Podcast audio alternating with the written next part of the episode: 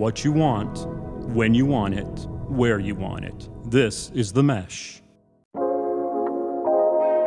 Getting feedback on your writing is a vulnerable process, but it is an essential part of writing your book. In today's episode of The Written Compass, we're going to dive into what do I do once I've gotten the feedback on my book. I'm so excited you're here. Let's dive in. Welcome, welcome everyone to another episode of The Written Compass. Shana Hartman here, embodied writing coach.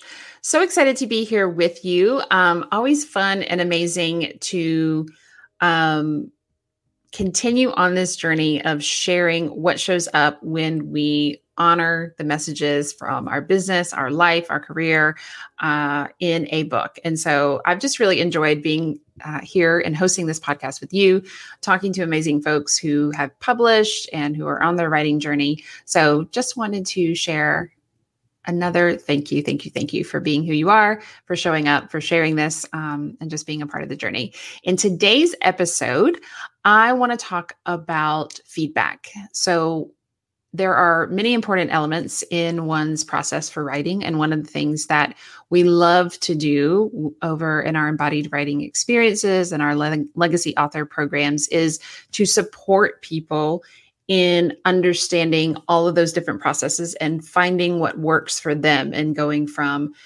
idea all the way through to publish.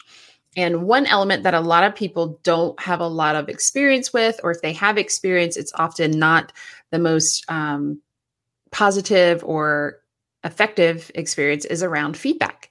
So, whether you're working with a writing coach like me, or you're sharing your book draft with beta readers, and or just kind of sharing excerpts online or with your mom or whoever it may be, getting feedback on your writing is absolutely an essential part of your publishing process. And in our experiences and programs that we offer when we work with our clients, we want that feedback loop to be happening pretty continuously. And we offer different types of feedback depending on where our writers are in their writing process. So if it's early on, we're typically giving, yes, keep going with this, or mm, not sure this fits. You know, it's a lot of affirming and confirming that they are on a path that feels aligned for them for the idea that they're thinking for their book. And as they're just getting words down, we really want to kind of be that um, yes and keep going. Here's what else i wanted to know about. Here's what it seems like you're writing about. Is that accurate?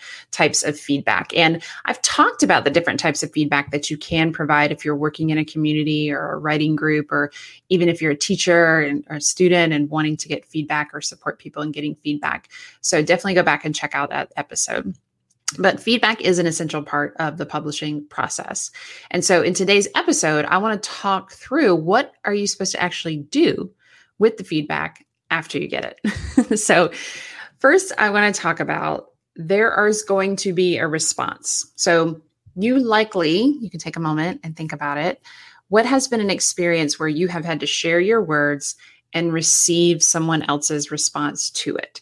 So the thing that pops up for me that when I was a university English professor was the fact that they the students always had some kind of experience that went something like this. Maybe it was in high school or middle school or even another college course where they like swapped papers and the students were, you know, able to write feedback or just talk feedback to them. And oftentimes it was like, yeah, it was really good. Fix this comma over here. Or you misspelled definitely, you know, whatever. Just very superficial types of feedback because we're often not taught how to give constructive, supportive, yet critical feedback and be critically reflective of each other because there's our our words are out there, right? It's scary and we don't want to hurt anyone's feelings. But there's absolutely a way to not only give feedback but receive it. So uh, the first thing I want to offer is that you give yourself permission to embrace whatever your response is going to be to feedback. I remember one of the um, biggest things that I've published is my dissertation, and anytime I knew I was going to get feedback, I saw that email from my dissertation chair on feedback for it. I would like halfway cover my eyes as I opened up the document because there was a lot of vulnerability. What was the feedback going to be? Was she going to tell me, you know, all this major work that I needed to do? Was she going to tell me that anything was working? Right. And so that's very, very normal. So it's important to recognize what is showing up for you as you are sharing your writing, as you are receiving the feedback and it's important too to really try to minimize your expectations for how you're going to respond. And frankly, just feel your feels because there's going to be many, very many feels around it. This is in many ways, you know, you're birthing something, you're sharing something really important to you out into the world. You're taking the time and energy to write those things down and hopefully in a way that someone else can understand. And that is vulnerable so it's really important to kind of not concern yourself with your expectations for how you're going to feel. Am I going to be scared? Am I going to be excited? Am I going to be all the things? And just notice what is showing up and allow yourself to respond however you see fit. So, giving yourself permission to really embrace that initial response you might have to the feedback when you receive it. Another technique that our writers often find really helpful is they let the feedback breathe. They just let it breathe. So, one, you might want to decide that the feedback is there and you might want to give yourself a couple of hours or a day or two or even longer, depending on where you are in your process and what your timeline is in terms of getting to publication. That after you know you receive the feedback, you might just want to let it sit there for a little bit, right? Give yourself time and space to feel your feels. And then when you feel ready to receive that feedback, open it up. The other is you might want to immediately, you might be excited or you might be nervous, tear excited to read that feedback. And after you read the feedback, you want to notice does it motivate you? Are you excited to dive back in immediately to start revising and making changes? If you are, then you're going to want to listen to the next step on what are some ways you can do that in a really powerful, um, embodied way, aligned way. If not, then again, give yourself a few days or more if you have the time to let everything just sit, right? Let yourself process. So the let it breathe idea is once the feedback comes in, you don't necessarily have to see it and look at it immediately. You can just let it sit there. If you do want to look at it immediately after you've looked at it, if you're not motivated and you don't want to just dive right into the revision process, and again, your timeline to publication allows for that space, then you can let it breathe. Let yourself process whatever is showing up. Okay. Once you maybe have done those things, you've given yourself permission to feel the feels, you've let it breathe for a little bit after you've received the feedback. Now we want to start to go, okay, what do I, how do I actually start to process what the feedback is telling me? So we want to break the feedback down into some kind of manageable parts. So there are kind of some key elements that oftentimes your readers, your coaches will give you feedback on. So, one is kind of big picture things like the overall theme or the overall message. Are the readers, how are they doing with that overall so what that you have? So, can you make note of what elements of the feedback are about those big picture ideas? Or maybe it's about kind of the order or organization of things. Because here's the deal if someone is giving you feedback about a particular chapter or a concept or a story or a particular sentence, but in the big picture, right, you know you're going to need to revise that whole section or reword it or rework it in some way. We don't need to go into that other feedback. We can almost push it to the side because we know we're going to make big picture changes. So that's why you want to start with that big picture feedback to see what you're getting and make decisions, which I'll talk about how you make decisions in a minute on those big picture ideas. So, starting to label your feedback, you can do that a variety of ways. If people are commenting in a document, you can start to highlight those sections with a particular color or a label to let yourself know this is big picture feedback and and that's all you're doing you're not trying to make changes yet you're just noticing what type of feedback this is then you can shift into which feedback is about a particular chapter a particular section a particular story a particular concept etc right and with that again go through and label And we're not making decisions necessarily yet. We're just labeling what's what, getting them into manageable parts. And then labeling and noticing which feedback is about kind of language level and readability elements like word choice, sentence structure, grammar, punctuation. And I do want to give a little aside here. I highly, highly, highly recommend that you do not ask anyone but your coach and your and or your editor for sentence level kind of feedback. And here's why that book is not finished yet, right? This is draft phase, beta reading phase. It might be early in your process. It may just be a chapter or section or two. It may be a full draft, but it's a very rough draft, right? We are not quite ready for that level of feedback yet. So, doesn't mean that you're not going to get it. There are some people who just cannot resist making a comment about a word choice or punctuation or things like that.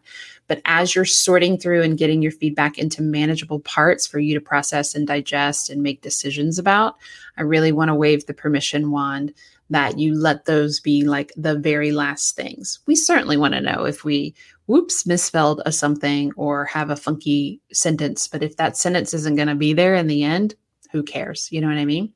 So there's no need to waste anyone's time and energy marking errors in it if those parts are not going to be there in the in the final draft. So I always leave that as labeling those things. Okay, this is like readability, sentence level stuff, and that's going to be the last thing that you really deal with if you choose to deal with it at all. So that leads me to making decisions, right? We want to decide which feedback. This is your book. And it is absolutely important to take in and understand how readers are processing and taking in what you have shared with them. And ultimately, this is your book. So you ultimately get to decide what feedback feels aligned and which ones you're going to truly act on and revise. Now, I will lovingly tell you if you are seeing across multiple beta readers or responders a similar type of feedback, particularly about a big picture thing or in a particular chapter or story or concept, like, hey, I'm really struggling to understand this point that you're making here. Or I know you think the theme, the overall so what message is fill in the blank, but chapters, you know, I'm just going to make something up, is about how awesome bananas are, right? But chapters three, four, five, six, seven is all about a playground that you really like, right? Like those things don't match up. So if you're seeing something funky like that, you know, very stark contrast, but you're seeing the same kind of pointing out from your readers, then you definitely want to take that into consideration and let that be a part of your revision, revision schedule and things that you definitely do something about. But ultimately, you get to decide which feedback you are going to take action on, which one you're going to use in your revision process. And then finally, create that plan for revision. So, where are you going to start? Starting with that big picture, those big picture ideas. Where do things need to get moved around? Where do they need to get um, reworked? How do I tie together all the loose threads? How do I bring it all together? Right. Then going into your feedback about particular chapters and sections that you've noted, stories, concepts, etc. How do you making decisions about the revision that you're going to do for those based on the feedback? And then finally, if and only if it makes sense to, and you've still got those sentences in your book, you can go and look at the feedback on those sentence level things. Again, for our people, we typically don't pay attention much to that um, level of the reading until we get to the final editing process. So, giving yourself permission to embrace your initial response to the feedback, feel your feels, giving yourself permission to give space and let the feedback breathe before you read it, after you read it. Break down the feedback into manageable parts. What elements, big picture elements, particular sections, chapter elements, sentence level readability elements are you getting feedback on? Getting those labeled clearly for yourself, grouping them together and then deciding making decisions which feedback are you going to take action on and what kind of action do you want to take? What revision do you want to do? And then actually creating a plan for the revision. So i want to work on this concept or this theme or these threads by this date or i want to work on this chapter this section this story this concept by this date right? That's what i mean by creating a plan for revision.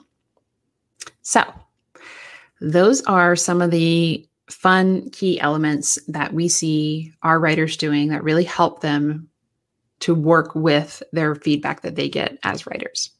As always, I want to hear what resonates with you. Which of these do you already do? Which of these are you going to try? And as always, share this with people who need to hear it. Thank you. Thank you so much for joining us today. And I look forward to next time. Thank you so much for listening to this episode of The Written Compass. If you are enjoying this content, do me a favor and go and review the podcast. This allows me to share and get these messages out to the people who really need them, who we want to read their books in the future. You can also go and share your thoughts and tag me at Shana Hartman underscore on Instagram. Again, this is just a way for us to get connected and share the writing love. And if you know that you are ready to write your book, that message that's been burning inside of you for a long time, then I want to talk to you. My team and I want to talk to you. Head on over to shanahartman.com and click work with us. From there, you'll see an application to explore and see if writing your book is your next best step.